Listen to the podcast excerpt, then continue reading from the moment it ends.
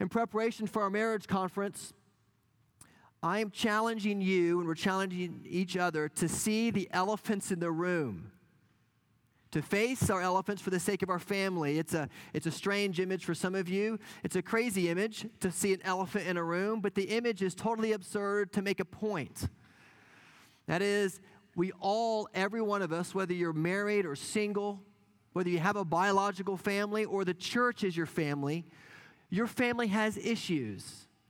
And as Christians, we have both the credentials and the confidence, 1 Corinthians 13 12. We are known by the Lord, and therefore we're able to face even the hardest things to face in the most intimate spaces of our life. And so, as you prepare for our evening together, our weekend together on the 5th and 6th of October, we're challenging one another to face the elephants for the sake of our families. And just this week, I met with somebody, and they were um, trying to deal with the elephant, elephants, little herd of elephants that they saw, and they were just overwhelmed. And they said, Well, how do I start? And I said, Slowly, step by step. And each week at worship, we're just allowing the Holy Spirit to teach us one more step to take to face our elephants for the sake of our family. So if you're willing and able, let's see our elephants. Would you stand? And I'll read to us from Colossians chapter 3, beginning at verse 12, and we'll go down to chapter 4 verse 1. The Apostle Paul writes, Put on then as God's chosen ones, holy and beloved, compassion, kindness, humility, meekness, and patience bearing with one another, and if one has a complaint against another, forgiving each other, as the Lord has forgiven you, so you must also forgive. And above all these things, put on love, which binds everything together in perfect harmony. And let the peace of Christ rule in your hearts, to which indeed you were called in one body, and be thankful. Let the word of Christ dwell in you richly, teaching and admonishing one another in all wisdom singing psalms and hymns and spiritual songs with thankfulness in your hearts to God. And whatever you do in word or deed, do everything in the name of the Lord Jesus, giving thanks to, the God, to God the Father through him. Wives, submit to your husbands as is fitting in the Lord. Husbands, love your wives and do not be harsh with them. Children, obey your parents in everything, for this pleases the Lord. Fathers, do not provoke your children lest they become discouraged. Slaves, obey in everything those who are your earthly masters, not by way of eye service as people pleasers, but with sincerity of heart, fearing the Lord. Whatever you do, work heartily as for the Lord and not for men, knowing that from the Lord you will receive the inheritance as your reward. You are serving the Lord Christ. For the wrongdoer will be paid for the wrong he has done, and there is no partiality. Masters, treat your slaves justly and fairly, knowing that you have a master in heaven. This is the word of the Lord. Thanks be to God. You may be seated, please. Every family has a culture. The most intimate spaces in our life are often those spaces in our home. One of you came over to my house yesterday, and you walked in my front door, I was so glad to see you. and uh, there was a movie going on that was probably too loud. Uh, two of my kids were screaming over the same toy. We had two extra children in our house and an extra dog in our house. Uh, it was like utter chaos. You know, have you ever seen Cheaper by the Dozen with uh, Steve Martin? You know that, that scene in Cheaper by the Dozen, you know, where like the electrician comes to your house, uh, to his house, and you got like the kids who are like playing roller hockey in the top floor, and you've got like the, the one of the children like huddled in the closet because his younger brother has wielded an axe and is chopping through the door, and there are kids everywhere. And, and the electrician looks at Steve Martin in the movie and he goes, Mister, you are in over your head. And I could see in, in your face yesterday when you were at my house, I could just see your face as we were talking together, just turn from this, like, oh my gosh, to this wry smile where you begin to say, I am so thankful that my preacher's family is just like mine. Crazy. Every family has a culture. And I wonder what you would say if we were to be a part of your family culture for a week. What would we say your vision is of the good life?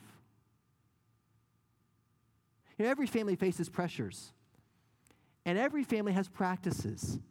And one of the things that the Apostle Paul shows us in this passage is that there were pressures and that there were practices of the ancient church. And Paul commends, in the midst of their pressures, he commends to them certain practices. So, what I want to try to do today is I want to try to show you what was the context of the Greco Roman society in which the ancient church was pulled out of, and what were the principles and practices that the Apostle Paul called them to live by amidst a radically pagan world. And let's take those as analogies for ourselves because they are commanded also to us. And let's say, in midst of our modern culture, our modern families, what are the principles and the practices that we ought to face amidst the pressures that compete for our attention? Sound good? All right, so let's do it together. There are pressures on gospel centered families, and there are practices of gospel centered families, and we see both of those here in Colossians chapter 3, 18 down through verse 1. First, the pressures on a gospel centered family. Colossians is one of those books that Paul writes while he is in prison. He writes it to a people he did not know, who were in a church he did not plant. Colossians was planted by a man named Epaphras, who was uh, from Colossae and had gone to visit Paul in prison during his first uh, in, uh, uh imprisonment, his first prison sentence. And Epaphras was telling Paul all about his church. He said, in general, Paul, the, the church is doing awesome. But they're facing immense pressure from the Roman society that is making and tempting some of the families to turn away from the gospel. And so Paul writes this book to encourage them in how awesome they're doing, but also to address the pressures that they face and to encourage them in certain practices. And so, the whole point of the letter is that Paul is trying to teach them how to live in a radically subversive way in light of the gospel amidst the competing pressures of the Roman world. And they were facing pressures from two primary sources. On the one hand, on the far left, you might say, there were new Christians who grew up worshiping Greek and Roman gods money, power, wealth, sex, upward mobility, music, you name it. And the Roman had a god for it. And they were using Jesus just as one more of those gods to add to their pantheon.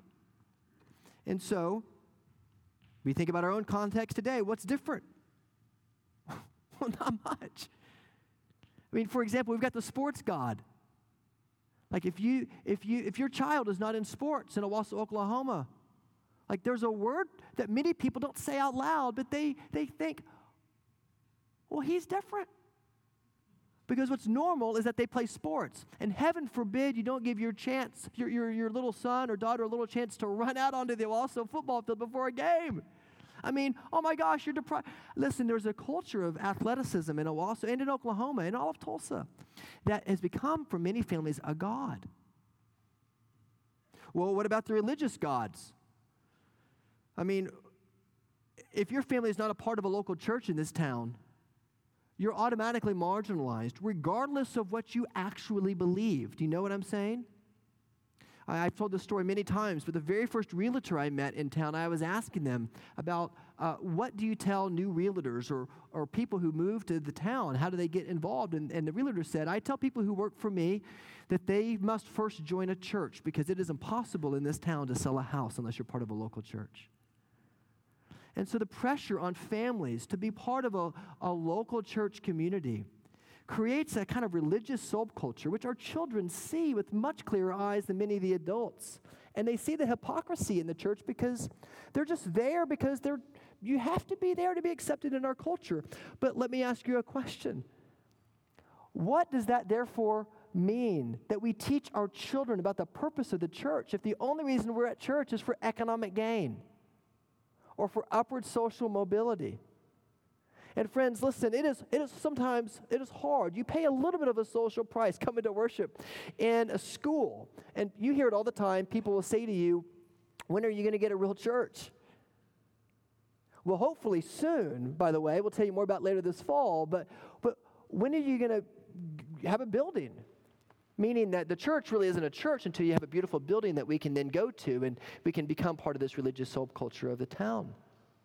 One day when we have a building, there will be people who come to Trinity in droves because Trinity is kind of the place to go to church in order, in order to have upward mobility. But Lord Jesus, may you always protect us from that culture, that we keep the gospel centered in our church, no matter how big our church gets, and that Christ can be the center of it.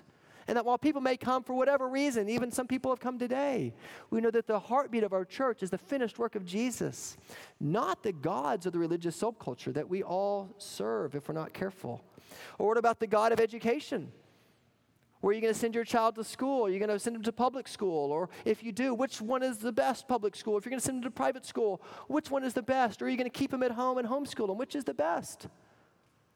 I mean, in, when Lauren and I were in New York City earlier this summer visiting some friends, they were moving out of the city because the cost of kindergarten was so high that they couldn't afford to live in New York anymore because they and they had gotten their child when they first became pregnant they got their child on the waiting list and they got into the kindergarten that they wanted to in New York City, but they couldn't afford it once they got in. And in the same way, we don't have to get our kids on kindergarten lists when they're still in utero, but we still think and pray and try to position ourselves to please the God of education, whatever it might be. The first thing that the Colossians faced was they, pr- they faced pressure from a kind of mystical polytheism the pantheon of gods of the Roman world, and we have the same ones today. Second thing they faced pressure from wasn't from the left, it was from the right. And they faced pressure in the ancient world from Jewish law keeping. There were Jews, Messianic Jews, Jews who grew up as, as good and dutiful Jews who understood that Christ was the Messiah, and they came to faith in Jesus, and it was awesome.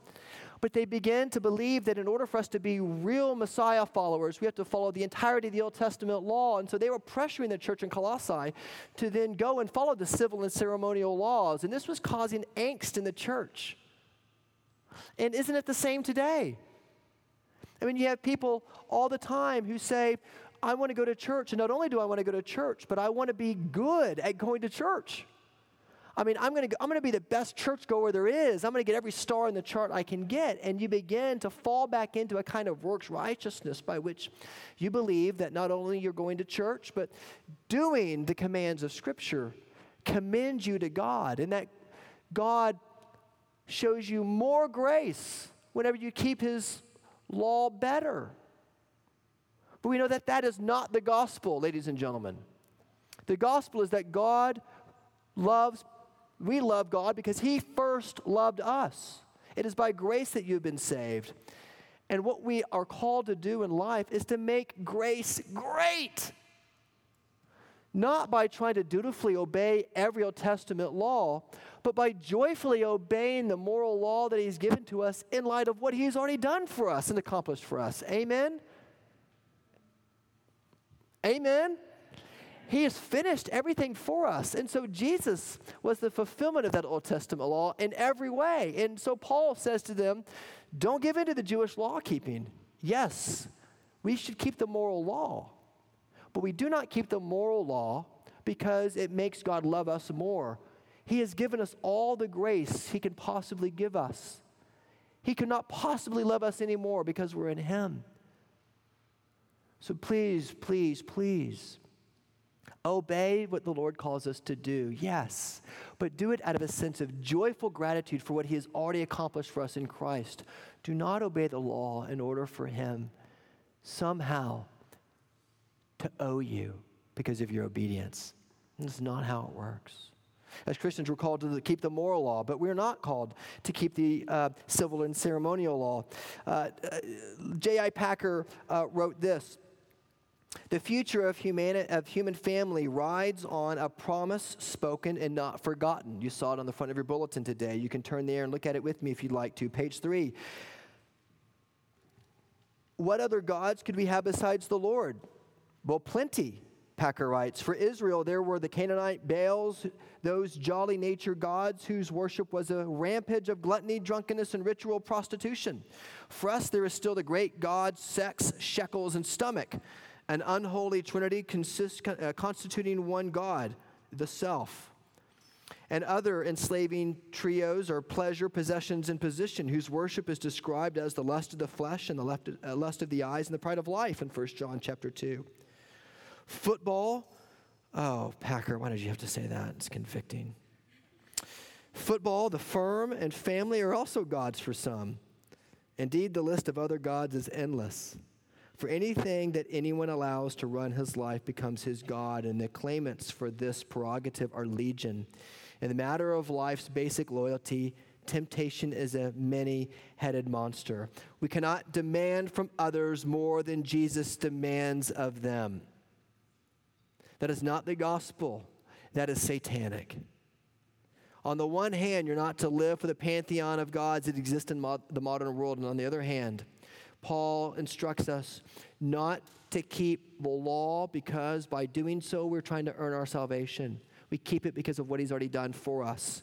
And we live in this tension. Now, what are the practices that Paul now enjoins to us as Christian families in the midst of the pressures that we face? And we could all sit around, and maybe we will in community groups soon. We could all talk about the pressures that we face financial pressures, family pressures, performance pressures at work, at school. But Paul gets really practical, and he shows us that in light of the new humanity that he has that we have been called out of, ecclesia, the called out ones, the church. He shows us what it might look like in a first century Roman family. And he shows us the completely shocking ways that the church families were different than the surrounding cultures. How? First, number one, there was equal dignity among the members of the family. Now, that might not knock your socks off, but I promise you, for the Colossians hearing this, it was shocking to hear Paul address wives directly. Because in the ancient world, husbands had complete authority over that home. They determined the life and the death of members in that family. If a husband did not want a child in that family, he had the right as a Roman citizen to leave that child exposed. He had complete rights over his wife. It was a horribly patriarchal society.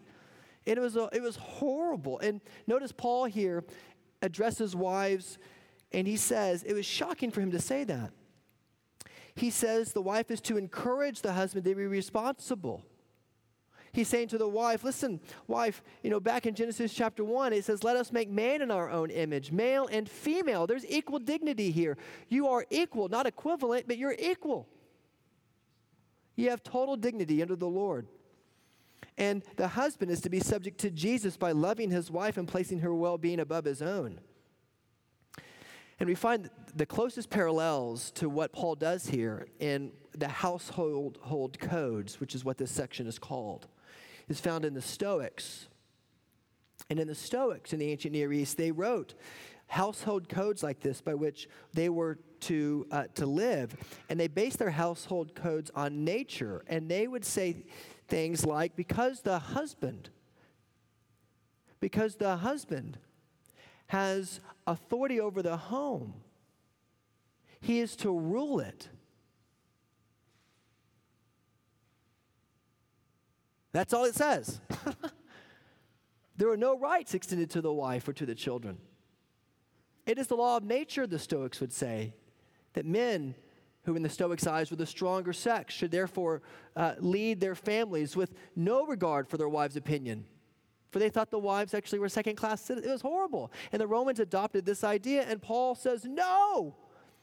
Men and women together are equal unto the Lord, and they should be accorded rightful respect equal in dignity, equal in the imago Dei. The word submission here is not of a slave or of a doormat. It is that there is equality in the eyes of the Lord. The wife must forego the temptation to rule her husband's life. And the husband must ensure that his love for his wife, like Christ's love for the church, always puts her interests first. Again, against the evil of the Greco Roman patriarchy and submission, Paul shows that marriage is a context of mutual respect and love. And the word he uses here for submission is radical. We read it with patriarchal eyes, but don't do that.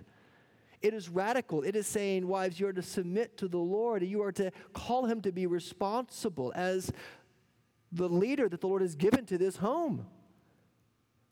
You are not to rule over him, wife, but husbands, neither are you to subjugate your family under your authority without regard for them as equal persons of dignity and strength. They're made also in the image of God. Second, if it was shocking that Paul addressed women directly, how much more shocking would it be that he, direct, he addressed children? Which teaches us something about the ancient church, doesn't it? Where would this letter have been read? It, will prob- it would have probably have been read by Tychicus, as we know from the end of the book. It would have been ro- uh, read in worship. And Paul assumes that who is in worship with them? Well, the children. So they could hear, they could see their parents in worship. It's another sermon, but it's evident in addressing them directly that they were there present with the people as they listened. In a home where Jesus is the Lord, children are not objects, but they are called to maturity and respect. And parents are to raise their children with patience and understanding. I'll talk more about this in a couple of weeks. But children need to be disciplined. That's what verse 20 says. But notice verse 21 parents need to be disciplined too. Read them both together. And refusing to allow a child to be his own person is to embitter them and to provoke them. Ch- parents, your children are not little yous, they are little thems. And so we're going to try to help them grow up and be raised according to the gifts that He has given them, as tempting as it is to make little yous. We don't need another you, we need a them. And so we need as parents to know how to help them be the best them that God has created them to be. And that takes a village, and it is extremely hard, but that is what we're trying to do together. One commentator writes To assure children that they are loved and accepted is the call of a parent, that they are valued for who they are and not who they ought to be or should have been or might if they try a little harder to become. Obedience must never be made the condition of parental love. A love so conditioned would not deserve the name. When a parent is obedient to the vocation of genuine love, the child's obedience may become like that of the Christians to God, a glad and loving response. Paul is walking a very, very fine line here, isn't he? He's trying, on the one hand, to call uh, Christians away from the pantheon of Roman gods, and on the other hand, he's trying to call them out of the religious subculture in which they're tempted to leave the gospel, and he's calling them to walk in line with the truth of the gospel together. And as a, a practical example of this, it would mean that there is no violence against women or children allowed in a Christian home. God hates violence. And women, especially ladies in this church, if you're suffering from violence, please call the police and then call the session. We want to protect you. Malachi 2:16 says, God hates violence. Children, if you're suffering from abuse in your home, would you please call the police? Would you please come talk to me or Pastor Scott or one of the elders? Our job is to shepherd you and your family. The police have the power of the sword, but the church has the spiritual power of authority over those members of our church. And it's our job as a session to protect the people of our church from abuse with the spiritual authority that the Lord has given us. He mentions slaves here. Another example is uh, the way that Paul addresses slaves. Slaves were, were, were uh, uh, and, uh, people who were employed in the home, and, and they were, uh, it was, slavery was just as horrible back then, although it was different from American slavery. It was still just as horrible in many respects. And he calls slaves to honor their human masters precisely because those human masters are not their real master. Jesus is. And Christians who had slaves are to understand that a slave is not their property like the Roman world taught them that it was. but rather as a fellow member of Jesus' body to be loved and to be honored and to be embraced. Employers, what does this say about the way you pay your employees? Are you always nickeling and diming them? Do you provide for them good health care as able? Do you provide them a good wage for what they do for you? Or is your bottom line more important to you than the livelihood of your employer, employees? Employees, are you able to submit to your employers in ways that honor the Lord? Because your true master is Christ Himself. Let me illustrate how uh, this, this dynamic of employee employer kind of worked its way out in the ancient world with slavery in particular. Uh, Onesimus, at the end of the book, Paul is addressing various people, and he addresses a, a slave whose name was Onesimus, who was owned by a Christian whose name was Philemon. You can read all about this in the book of Philemon. And uh, Onesimus had run away from Philemon, and the penalty of running away from your master in Roman law was the penalty of death. And Paul looks this Roman law in the eye in the context of the early church. And he asks the whole church in Colossians 4, verse 9, to greet Onesimus as a faithful brother in the Lord. To greet him as a faithful brother in the Lord, even though he was a runaway convict. And then Paul has the audacity to apply the gospel to Philemon in the book of Philemon and says to Philemon, You should receive Onesimus no longer as a slave, but you should receive him as a brother. Don't you see how radical the gospel was for ancient Roman families amidst the pagan Roman society? They redefined everything in light of the gospel. If you think about this in, in, in our days, it's, it's hard for us to picture it um, in concrete ways. But in Turkey, for example, do you know that when they build homes in Turkey, they don't put rebar only in their foundation, they put rebar in their roof. Because they know that one day, someday, their family is going to expand beyond the bounds of their parents or for their neighbors or for people in need. And their house continue. It looks like this amazing, like engineering marvel from MIT, the way that they're built, but they're built with rebar in the roof so that people can come be part of their family, which begs the question for us who is part of the Christian family? Biologically and legally, we know that it's our children, it's our spouse. But in the Christian world, family is very fluid, isn't it? Who's part of your family? Well, who do you call part of your family? That's who your family is. People who come through your door, people who eat out of your pantry, people who take your shoes, wear your clothes, borrow things from you, like their family. And those of us who have a biological family, it's very easy for us to picture who our family is. But those of us in this room who don't have biological family, the Lord has called the church to be your family. Because even for those of us who have biological families, it is the church who is our true family, even beyond the bonds of blood. One early church theologian said, Thicker is the water of baptism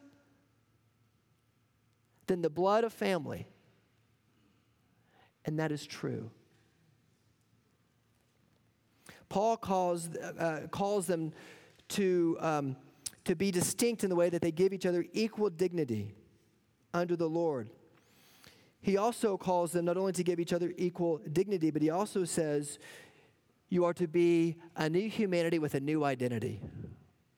And you are to view everything through this new identity. I don't have time to go through every example here. In Sunday school in the next couple of weeks, you can hear more perhaps from Will, but let me just give you a couple of them.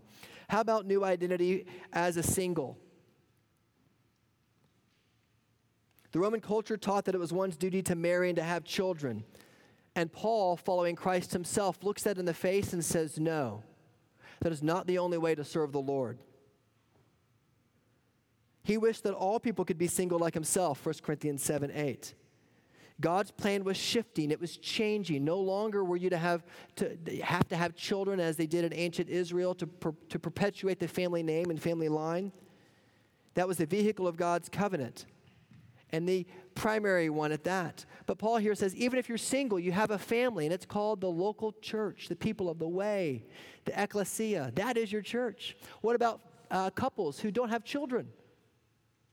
What's the practice? They are to live with a new humanity and a new identity just the same. You don't have to have a child to be a flourishing member of the church. And some of you, I know your stories, you feel this pressure to have children and you can't. and makes you feel like you're less than God has called you to be, but He made you just like you for His glory's sake. And your family becomes the church, even if it's just the two of you, for 50, 60, 70 years. He loves you. And He's called you to practice your new humanity in the context of the local church. What about identity as uh, a new identity as women? Listen, Paul does not speak in patriarchal tones. Jesus gave a ruling that a woman could divorce her husband. That was shocking on biblical grounds. Notice it says in Mark 10 if she divorces her husband, Notice if she divorces her husband, nobody had heard it that way. It was always when he divorced her. And in the Roman world, you could do it for whatever reason you wanted to. If she divorces her husband and marries another, she commits adultery. Jesus is giving us injunctions for how to protect our families and marriages. But he's giving rights here to women that heretofore were new. What about new identity as a, as a family? Jesus' disciples honored their father and mother, yet Jesus called them to leave them. Remember when he called James and John? They left Zebedee and they left the fishing business. Peter and Andrew did the same. People saw Jesus as the carpenter of Nazareth with sisters and, and, and, and four brothers, right? James, uh, Joseph, Judas, and, and Simon. But for Jesus, his family was not his fundamental identity. His identity was superseded by his Father's identity that he had given to him, his Father in heaven. And he says that anyone who loves his father or mother more than me is not worthy of me, John, uh, Matthew chapter 10. And anyone who loves son or daughter more than me is not worthy of me. The basis of family in the Christian church is not biology, it is the gospel. People will become brothers and sisters by doing the will of God, which is why the Roman world looked at the ancient church and thought that they were incestuous. Because husbands and wives called themselves brother and sister, and the Roman world saw that they slept together and they thought, oh my gosh, what do we have here? The Roman world thought that the early church was cannibalistic because they worshiped and they partook of the body and blood. They thought that they were atheistic because they didn't worship all the pantheon, uh, pantheon of gods, they only worshiped one God. They were total oddballs in the face of the ancient church. Would people say the same about us? I could go on. What about the proper perspective on inheritance and extending the family line? In Hebrew, everything depended upon the inheritance of a family. And in the ancient world, only the sons received the inheritance, except in the, um, there's two exceptions of that, right? Job's daughters received the inheritance, and um, Zelophehad's daughters also received their inheritance. But the rule was only sons inherited, but in the gospel, daughters and sons can receive family inheritance. But what Jesus says is more important than that is that you shouldn't care about your inheritance. You should primarily care about the identity you have in me because I am your inheritance. That's what he says. He says, uh, in verse in chapter 3 knowing that from the lord you will receive the inheritance as your reward the inheritance as sons and daughters of the king. He turns the whole idea of family lineage and inheritance on its head because we have our inheritance in christ. Do you see what i'm saying? Do you see how radically different the early church was in paul and jesus' eyes compared to the roman world? I know there's a surprising place in John 19 that commentators, it's hard, they, they really, it's hard to know what they, to do with it because it seems like Jesus, you know, redesigns his family when, when he says to Mary, when his brothers and sisters undoubtedly were still alive, Jesus says that to Mary, the Apostle John, you are to care for my mother. Why did he not say, James or Simon, care for my, our mother together? He didn't say that to his brothers, he said it to John. Because Jesus is defining the family based upon our identity in Christ, our Heavenly Father, not in biological terms. Do you see that? I could go on and on and on. I could go into, you know, um, uh, you know, new identity with in-laws, right? Couples were called in the ancient Near East. The couples were, were called to be part of the husband's family. But, but you know, here Jesus says, a father shall, uh, you know, a husband and wife shall leave their father and mother, and they shall become one flesh. They're a new family unit, and they shall have relationships with their in-laws, but as one new family unit. That was radical in the ancient world, and yet that's the, what the Lord has called us to do. The implications of this are huge, and the point is that God has called us as families to live with the gospel at the center in the way that we treat each other with equality, respect, and dignity, and the way that we treat each other with a deep sense of appreciation and dignity and honor because the practices of the gospel should shape our family's life. Do they shape yours? Whether you are a man, a woman, or a child, married or single, we are to work the gospel out in the most intimate spaces of our life, especially our families. We are to be committed to apply the gospel in the hard places. And we are preparing ourselves for our weekend together on October 5th and 6th, where we will have the chance, husband and wife, to do that together and to learn how to have good conversations together and talk about some things that might be hard because there are elephants in the room. And we are to resist the temptation, on the one hand, of giving in to the pantheon of modern gods we have in Oklahoma, and on the other hand, we are to resist the religious subculture of trying to be better people in order for God to love us more. We are to obey because He first loved us, and not to reverse that. And we live in doing so our new identity out as God's covenant people together. So, is your house distinctly gospel centered? Or is there another version of the good life by which you live? A version of good news that is not good, that would rob you and will rob you ultimately of the goodness of life and the joy that your Savior offers to you in His good news. Let's pray together.